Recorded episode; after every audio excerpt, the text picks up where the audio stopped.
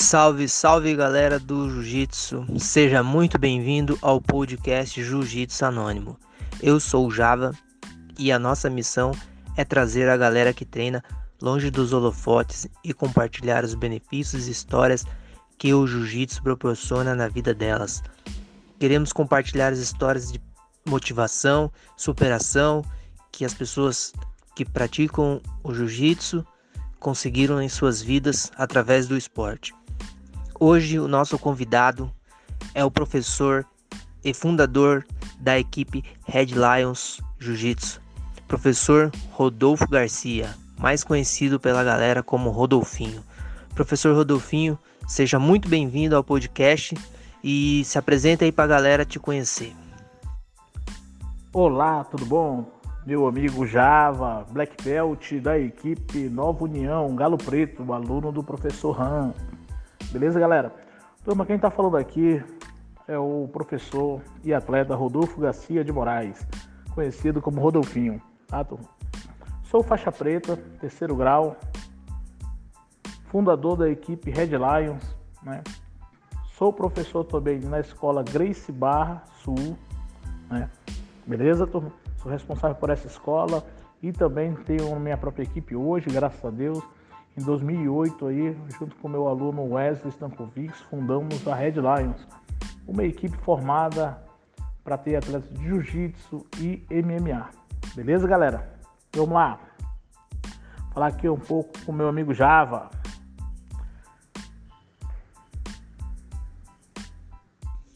Boa, galera, vocês vão conhecer a história do professor Rodolfinho aí, muito gente fina. Já tive a oportunidade de ir com ele aí viajar campeonato sul-brasileiro 2020. Antes da pandemia aí a gente foi para Santa Catarina, lá ficamos no mesmo local, foi pro ginásio aí, compartilhou aí a mesa, conversamos bastante. Professor, fala pra galera o que que é o jiu-jitsu pro senhor. Vamos lá, Java. Continuando a nossa pegada aí da entrevista, o Java e toda a galera do Jiu-Jitsu Anônimo. O que é o Jiu-Jitsu pra mim, cara? Vou te falar assim, que o Jiu-Jitsu pra mim foi uma arte marcial que eu descobri com 12 anos de idade aí, onde eu comecei a treinar. Na época aí, meu professor era um faixa laranja, tá? Comecei na cidade de Manaus, né? Meu professor era um faixa laranja, em 1994. Nessa época havia poucos faixas pretas na cidade de Manaus, que é uma cidade que tem tradição já no jiu-jitsu, e o cara sendo faixa azul já era professor em 94, tá? Então o meu instrutor na época era um faixa laranja, tá? Ele já era adulto, na época aí também o adulto lá em Manaus pelo menos usava-se laranja, verde, pro adulto, tá? Então ele era faixa laranja, devia ter uns 4 anos de treino mais ou menos, né? E iniciei os treinos com ele. Foi aonde, pô, eu vi que era uma arte marcial muito massa, muito legal mesmo. E com o passar do tempo ali, que eu fui treinando, fui conhecendo mais gente, né? Aí eu resolvi um dia me dedicar mesmo para ser profissional do jiu-jitsu. E hoje eu sou um profissional do jiu-jitsu, eu vivo do jiu-jitsu, né? Morei no Rio de Janeiro, morei em Natal, tudo em prol do jiu-jitsu aí, buscando sempre treinar, se aperfeiçoar, né? Lutei muito também, tô lutando até hoje os campeonatos de jiu-jitsu, né? Então, assim, eu te falo que o jiu-jitsu hoje, tipo, é meu estilo de vida, tá? Meu estilo de vida, é meu trabalho, tá? É minha profissão. Hoje também já formei 101 faixas pretas, a gente tem formado nossa equipe, então é uma profissão não só para mim, como também para esses pretos que acabam se formando. Nós vamos abrindo escolas para que eles possam ministrar suas aulas e se tornar também um profissional da modalidade. Beleza? 101 faixa preta, hein? Tem gente pra caramba representando a equipe aí nesse mundo. Por que você procurou o jiu-jitsu, Rodolfinho? Conta pra galera aí pra gente saber qual foi o motivo.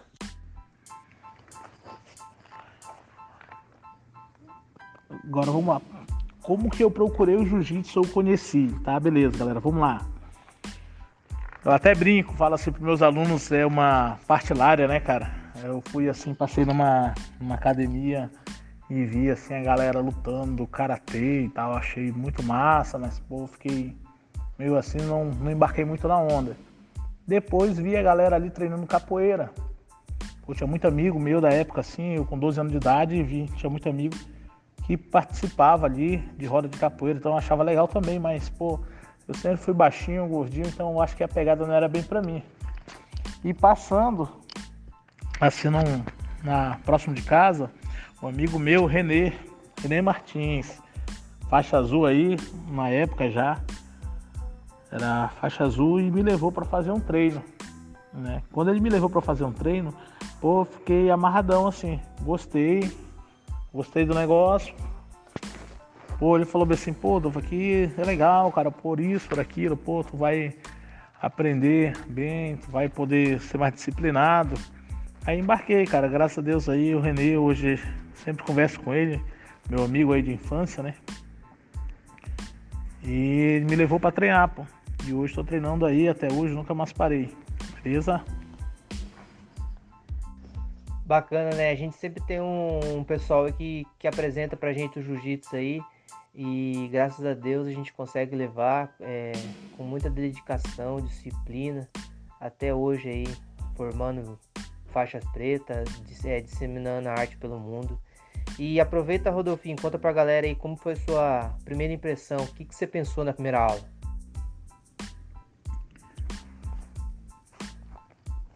Beleza, vamos lá. Pergunta de número 4 aí. Minha primeira aula de jiu-jitsu, né? E a impressão que eu tive na época. Beleza, vamos lá, cara. É hilário, tá? Seria trágico se não fosse cômico. Minha primeira aula de jiu-jitsu, pô, cheguei na academia.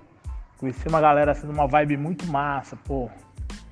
Uma vibe assim, top mesmo. Fui lá treinar, o professor sempre orientando ali, explicando mais ou menos como tinha que fazer os movimentos e foi indo. E pô, todo baixinho, gordinho, tem muita dificuldade de fazer rolamento, fazer estrelinha, a gente tinha que fazer essas coisas na academia. Parte física então, pô, minha parte física era uma negação, né, cara?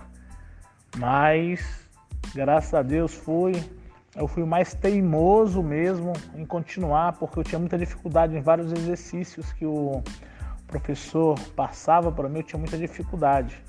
Então eu ia me esforçando e no meu esforço cada vez mais eu via que vinha um resultado. Pô, fui perdendo peso, fui ficando melhor, entendeu? Então assim, eu acredito que o jiu-jitsu me proporcionou essa garra de não desistir, tá?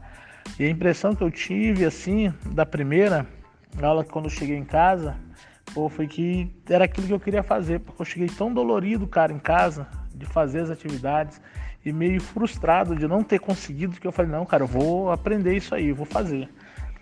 E tô me dedicando até hoje.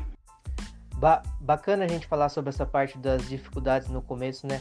Porque creio eu que todo mundo tem essa dificuldade, né? Fazer aquela fuga de quadril para encaixar aquele armlock parece que é impossível. Fazer pegada, onde que eu pego, tudo, todo mundo tem essa dificuldade, é igual para todo mundo. Alguns aprendem mais rápido, outros aprendem mais lentamente. É importante a gente ressaltar isso, né? Para pessoa que quiser fazer uma aula ou foi fazer e sentiu dessa forma, galera, professor aí com mais de 20 anos aí de jiu-jitsu, dizendo que o começo foi difícil, então ele se dedicou. Continuou praticando e hoje tá aí, ó. Tem aluno no mundo inteiro, profissional no UFC que já passou pela mão dele aí, galera, e tá treinando e continua evoluindo e aprendendo. Eu tive a oportunidade de ter o professor Rodolfinho no tatame várias vezes, treinei com ele, rolei aí, final do treino pedi pra ele me explicar o que eu tinha que fazer pra quebrar uma guarda dele lá, e ele me mostrou. E até hoje eu lembro aqui e tô levando para os ensinamentos aí da vida. Falamos das dificuldades, começo, tudo. Benefícios, Rodolfinho. Conta pra galera, por favor, aí sobre os benefícios do jiu-jitsu. Beleza. Falar um pouco dos benefícios que é praticar jiu-jitsu. Eu como praticante e também como professor, cara, uma coisa que eu vi assim que o jiu-jitsu ele trata muito. Primeira coisa, ansiedade. Você dificilmente vai ver um cara que treina jiu-jitsu ali por hobby ou competição, um cara ser muito ansioso. Ele aprende a controlar isso nele, tá? Outra coisa, assim, estresse. Pô, às vezes o cara tem uma vida meio conturbada ali, muito trabalho, chega em casa, tem muitos problemas, então, pô, o cara consegue aliviar um pouco o estresse no jiu-jitsu, tá? Outra coisa é o benefício da saúde. O cara pode começar gordinho ou muito magrinho, mas pô, ele vai lá, se ele é magrinho, ele vai tonificando o corpo, vai modelando o corpo dele, ele vai ficando forte ao longo do treinamento.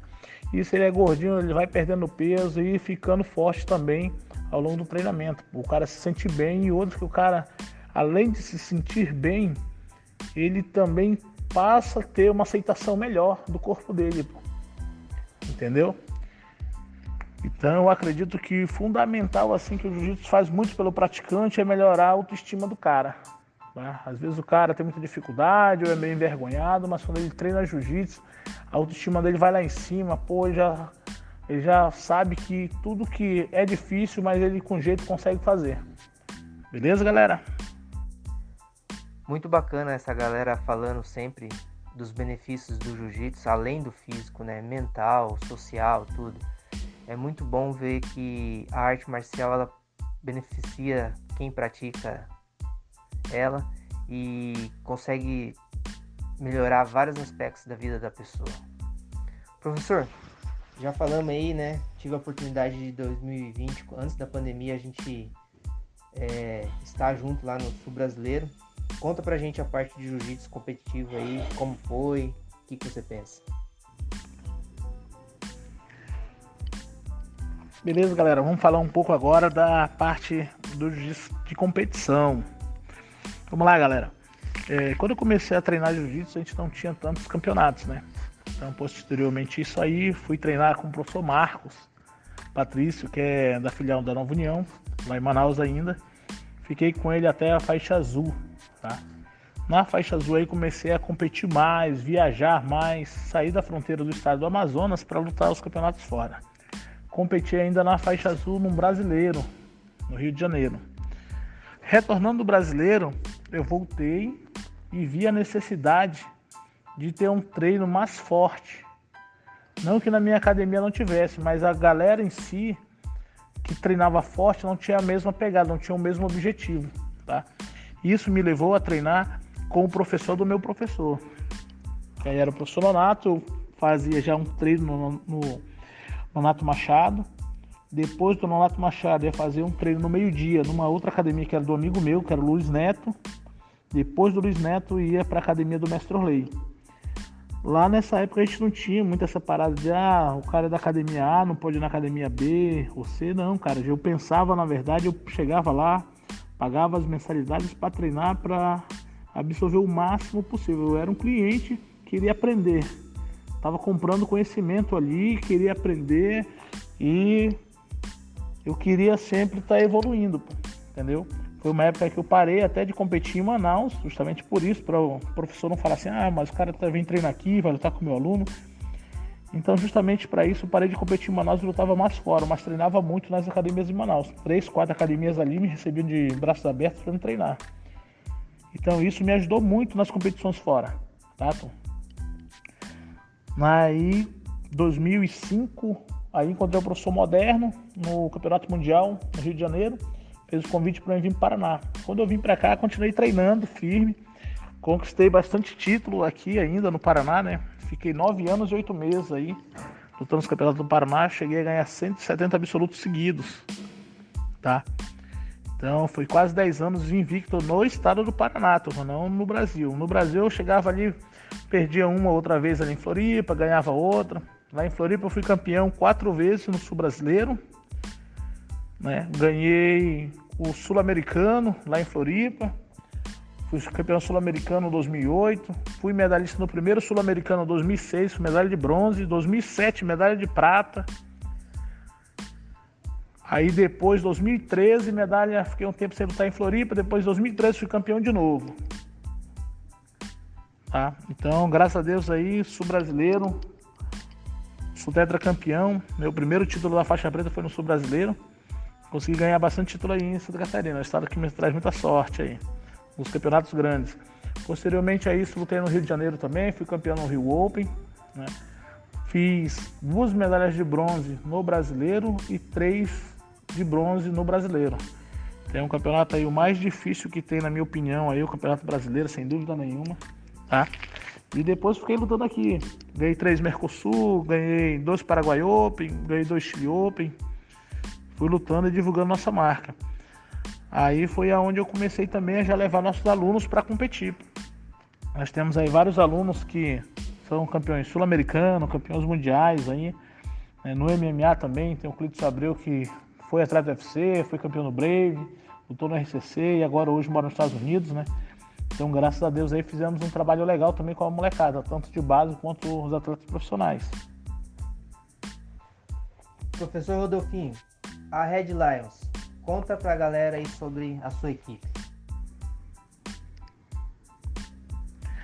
Beleza, galera, vamos lá falar da nossa equipe, né? Quando eu cheguei aqui no Paraná, ali, né, tinha a equipe Costa Oeste, que era formada pelo professor Rodrigo e pelo professor Moderno. Posteriormente a isso, veio o professor Marcos Schubert, de Curitiba, né, era aluno do Gustavo Mugiatti, e trouxe ali o nome como Gracie Barra Paraná, né? Aí veio todo mundo se juntando, ficou tudo como Gracie Barra Paraná. Quando o professor Marquinhos retornou para Curitiba, ele levou o nome da equipe. Ele tinha feito o registro. Aí foi quando eu, o professor Moderno, Eliezer ali, sentamos e registramos, aliás, desenvolvemos, né, o nome da Gracie Barra Sul, tá? Aí no ano de 2006, eu registrei o nome da Gracie Barra Sul, ficando eu e o professor Eliezer para assinar e ficar responsável pela equipe, beleza? 2008 teve o primeiro encontro da Gracie Barra, onde não podia mais ter uma equipe de MMA, as academias iriam ser específicas de jiu-jitsu. Aí nós sentimos a necessidade de criar uma equipe voltada para o MMA, que foi a Red Lions. Quando criamos a Red Lions, a gente criou com o propósito de trabalhar com expansão, né? Na época nós já tínhamos algumas filiais que estavam como Gracie Barra, algumas se tornaram Red Lions e outras ficaram como Gracie Barra. Mas isso não impede a gente de fazer um trabalho contínuo de expansão, né? Eu tenho alguns alunos que são Gracie Barra hoje, mas continuam sendo meus alunos. Eles representam a Gracie Barra porque é uma franquia onde eles compram o direito de utilizar o nome da marca. E a nossa é a academia, é uma equipe de jiu-jitsu. Hoje nós já estamos aí com 49 unidades, né? A gente tem um programa de expansão de 5 anos mais. Aí nós já tivemos aí 13 anos de equipe, então chegamos a 49.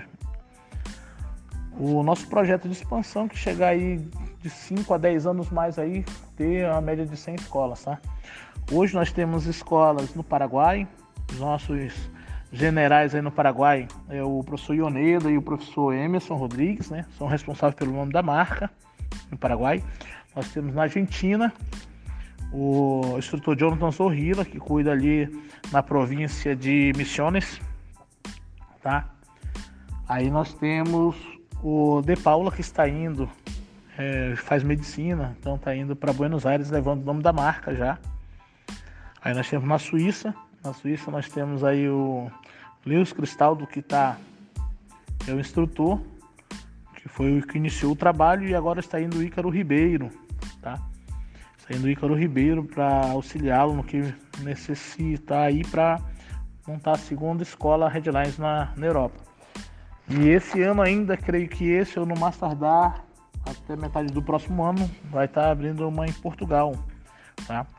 Estou viajando para a Europa esse ano ainda para a gente fazer uma locação aí de um espaço para colocar primeiro em Portugal. Portugal, provavelmente, quem está indo aí para tomar conta é o professor faixa preta 4 grau, Ayrton Santos. Beleza? Então, assim, a gente trabalha muito para a expansão da equipe, trabalhamos com seriedade, né? Não tenho como abraçar o mundo, então eu deposito muita confiança nos nossos coordenadores aí. Nós temos o coordenador de equipe, o coordenador do local, e nós temos os professores aí que sempre me auxiliam pro desenvolvimento da equipe, tá? Qual é o nome mesmo do pessoal aí que já lutou o UFC e o MMA aí, professor? Que leva a bandeira da Red Lions aí? O nosso atleta que está lá é o Clidson Abreu, beleza?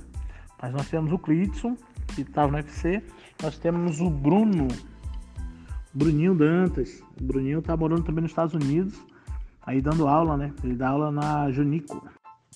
Muito bacana essa parte aí, né? O esporte trazendo benefícios para a pessoa, né? Profissional e melhorando de vida. Muito bacana, professor. Parabéns aí pela formação dos atletas. Aproveitando, conta uma história aí do jiu-jitsu aí que te proporcionou, que você pode dividir com a galera. Vamos lá, galera. Uma história assim que marcou muito, cara, no jiu-jitsu. O seguinte.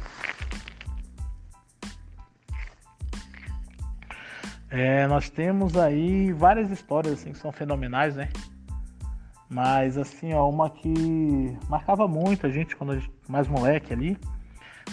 Ali nós fomos treinar na academia do mestre Oswaldo Alves, no Rio de Janeiro, tá? Nessa época lá moravam muitos atletas e tal. Aí lá uma vez, assim, eu e o Bibiano Fernandes, a gente saía bastante sempre pra trocar ideia, né? Falar sobre projetos futuros e tudo mais, né? O que nós tínhamos é só vontade de treinar, de competir, e tinha sonhos. Aí uma dessas o Bibiano falava assim pra mim que, cara, que o jiu-jitsu era massa, era isso, era aquilo, e que ele ia se dedicar e um dia ele ia chegar lá, né? E com o passar dos anos ali, o Bibiano, pô, era um atleta fantástico. Vinha, ganhava, se finalizava como se fosse brincadeira de criança no Mundial, cara. Cara, fenômeno no jiu-jitsu. Aí foi, migrou ali pro MMA, foi indo, pô, conseguiu, ganhou umas lutas no MMA, foi lutando nos eventos maiores. Hoje o cara é um fenômeno, já tá aí em 6 a 8 anos já no ONI Championship, lutando mais na Ásia, né? Ele foi morar no Japão depois, abraçou uma oportunidade que apareceu para ele, foi morar no Japão, e no Japão aí foi indo, graças a Deus hoje ele é um atleta muito bem pago, né? Tem sua família, né? Se deu muito bem assim com o trabalho dele, né? E hoje ele até comenta bastante que se não fosse esporte, cara, ele não teria a vida que ele tem hoje. Hoje o cara é o astro, olha assim, na categoria pluma, o cara é o fenômeno, né? Pra lutar, recusou já convite do UFC. Uma vez o Don White até colocou pra ele que ele tinha sido contratado e tal, ele disse que não tinha interesse, porque o evento na Ásia paga melhor, né? Então assim, as histórias que a gente andava por na praia, dos garotos ali pensando como seria o futuro, o que a gente poderia fazer para melhorar nosso jiu-jitsu, graças a Deus assim, a gente guarda na memória aí boas recordações dessa época aí. Beleza, galera? Que bacana, né? Pensando aí anos atrás, você numa caminhada aí conversando com seu amigo Bibiano Fernandes aí, e projetando um futuro, né, na vida de vocês, e vocês buscaram e conseguiram alcançar, né? Estão aí vivendo do que gostam, e que sirva de exemplo pra galera aí que quer viver da arte, que quer passar os aprendizados pra frente aí, compartilhar o conhecimento. Muito bacana mesmo. Professor, deixa uma mensagem pra essa galera aí que já treina, né? E também aquela galera que ainda não treina, mas tem vontade de conhecer o jiu-jitsu. Aqui vai aquela mensagenzinha pra galera do Jiu-Jitsu Anônimo e pra todos os ouvintes aí. Então é o seguinte, a gente sempre, às vezes, quando um colega chama a gente pra fazer um treino, a gente fica postergando ali, achar, não sei, não vou me achar, não é hora. Galera, vão. Se tiver uma academia de jiu-jitsu próximo de casa, ou mesmo que seja um pouco distante, vão, vai lá, conheça o professor, busca a história do professor, inicie no jiu-jitsu ali, porque é uma arte marcial maravilhosa, você vai gostar, pô. E eu costumo dizer assim para meus alunos, o jiu-jitsu, ele se adapta à sua necessidade. Se você é um cara baixo, tu vai conseguir treinar, um cara muito alto treina igual, um cara gordinho treina, entendeu? Então, o jiu-jitsu é massa. O que muitas vezes eu escuto aqui dos meus alunos, né? Eles falam assim, pô, professor, se eu soubesse que o jiu-jitsu é assim, eu tinha começado antes. Porque fulano me convidou aí 5, 6 anos atrás, eu não vim, cara. Agora que eu tô treinando, tô achando massa. Então a gente não pode perder essas oportunidades, né, turma? Vamos lá, procure uma academia, faça sua inscrição, Vá lá para conhecer, geralmente 100% das academias aí, praticamente eles trabalham da seguinte forma, eles dão ali umas aulas experimental para você ver se você vai se identificar com a modalidade, então, pô, já é um atrativo a mais. Vá lá, busque uma academia aí, converse com o professor, troca uma ideia e se matricule, é legal, cara. Quem sabe a gente não se encontra aí no campeonato. Hoje encontro muitos atletas aí, que quando eu vim para o Paraná, estavam iniciando e hoje são faixas pretas. Eu fui árbitro das primeiras lutas dessa galera e hoje eles pedem para tirar uma foto para mostrar assim que a gente está na atividade. Pô. E o jiu-jitsu não tem idade, pô. Eu já tive aluno aí de 58 anos treinando comigo, iniciando no jiu-jitsu, fiz o cara campeão, o cara se formou faixa preta, entendeu? Então o jiu-jitsu não tem idade, pô. Beleza? Assim como também tive alunos ali de 3 anos de idade para treinar. Tá? O jiu-jitsu ele vai se adaptar bem à tua necessidade, ao que você precisa. Beleza, galera? Então procure uma academia de jiu-jitsu, qualquer cidade que você está hoje, é fácil de encontrar, beleza? Se não tem na tua cidade, na cidade vizinha vai ter, pô. Então busca aí uma escola de jiu-jitsu, vá treinar, que é muito bom.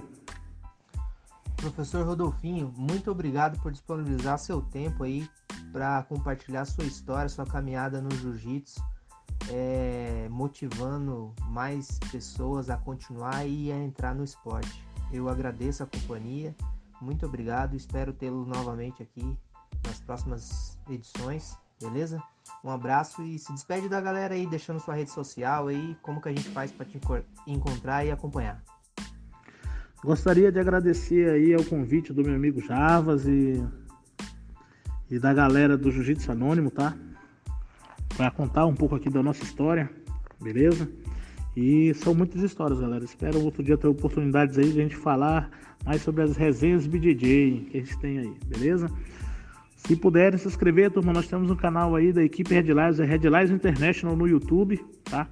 Busquem lá, se colocar Red Lions International, já vai aparecer alguns vídeos lá, nós temos 40 vídeos aí, 3 vezes por semana tá saindo mais vídeos aí, todo dia, dia sim, dia não, sai um vídeo novo, beleza? Um vídeo de lutas, um vídeo de técnicas, aí pra galera tá acompanhando a gente no canal do YouTube. Meu Instagram vai estar lá, Rodolfo Garcia Green, beleza?